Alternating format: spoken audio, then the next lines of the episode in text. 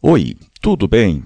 Eu sou o professor Carlos Bock e você está fazendo o meu curso de meta-atenção. Esse é o áudio de número 5. Você aprendeu uma série de coisas e uma série de tarefas você teve e certamente nós compartilhamos alguns momentos onde você pôde tirar as suas dúvidas eu certamente pude te responder. Agora vamos a um outro tópico extremamente importante. Você já sabe que o período máximo de atenção concentrada é de 3 a 4 minutos. E você já aprendeu a fazer leituras, a conversar com texto, fazendo uma análise, fazendo as perguntas básicas: quem fez o que, quando, onde, como e por quê. E também aprendeu a fazer conexões. É sobre isso que eu quero falar agora. É sobre onde você vai guardar essas informações, ou seja, a memória virtual, para poder você recuperar essas informações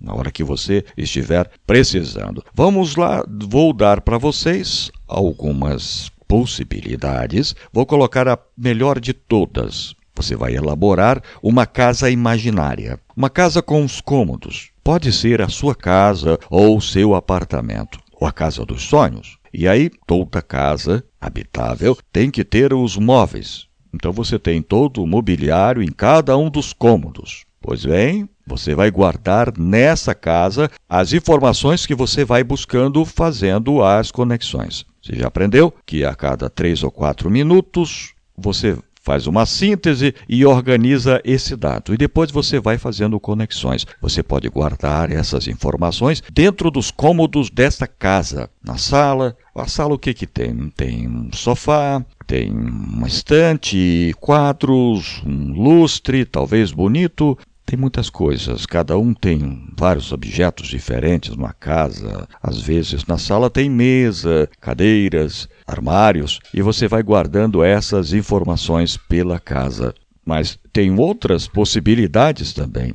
Se você tem dificuldade com esse nível de complexidade que você vai conseguir atingir apenas com o exercício, com a prática, você pode também associar o que for aprendendo com os objetos do local. Digamos que você está estudando, você é aluno, está estudando e geralmente está numa mesma sala. Todos os dias tem aula naquela sala. Você pode ir ao professor, colocando as informações, você vai associando a uma lâmpada, ao interruptor, alguma coisa física da sala. Ok? Eu já fiz isso muitas vezes e funciona. Te garanto que funciona. Existe uma outra possibilidade também, é de você, à medida que você está estudando, associar a partes do corpo. Então você está lendo uma coisa e aperta o seu polegar. Associa aquilo com o polegar ou com o cotovelo, com as mãos, com a cabeça, a orelha, o nariz. É exatamente, é engraçado essa situação, mas eu te garanto que funciona. Quando você faz isso várias vezes, isso vai te ajudar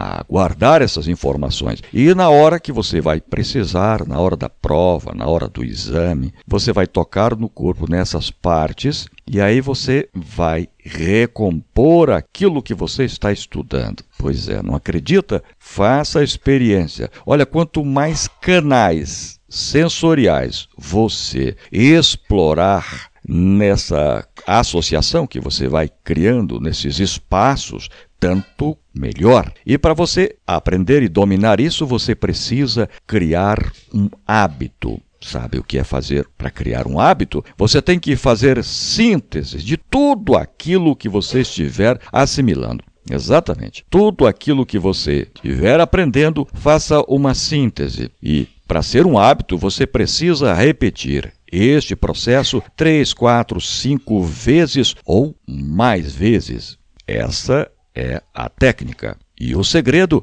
é você fazer exercícios. Somente a prática desses exercícios é que vai aperfeiçoar. Como eu já disse, do mais simples você associa com partes do corpo, ou com objetos físicos na sala de aula, ou com uma casa virtual. Eu vou contar para você o que aconteceu comigo no tempo da faculdade. Estudando para uma disciplina muito complexa, eu fui fazendo essas associações e, e, tendo esgotado todos os espaços da sala de aula, eu fiz uma associação externa fora da sala. Era uma árvore, uma árvore pequena, ficava longe. Depois, quando completamos 20 anos de formados, a turma decidiu se juntar e voltamos para a mesma sala onde nós participamos no último ano. E ali eu fui lembrando, olhando para a lâmpada interruptor, e qual foi minha surpresa quando eu olhei para trás, a área externa, eu vi onde eu tinha guardado alguma coisa, numa árvore. Só que depois de 20 anos, e uma árvore pequena era uma árvore gigantesca, robusta, e fiquei muito feliz. Contei para os colegas sobre aquela, aquela proeza daquele dia, daquela avaliação. E então foram essas técnicas que eu eu gostaria que você experimentasse de fato essas técnicas e você vai ter a certeza de ter sucesso ao guardar as informações. Pois bem, eu vou te aguardar o feedback. Eu ficarei muito feliz se você me reportar como você está utilizando essa estratégia e onde você está guardando e qual o resultado no resgate dessas informações. Próximo áudio de número 6, eu vou falar sobre o que você vai fazer para potencializar o aprendizado de matemática, aprendizado de fórmulas. E você vai ter o segredo de ter uma memória extraordinária, decorando fórmulas e resolvendo problemas de uma maneira automática, porque a metacognição te ensina a usar o cérebro de uma forma automática. Até lá, até o próximo áudio. Um abraço do seu professor Carlos Bock e eu te desejo muito sucesso e já estou te esperando.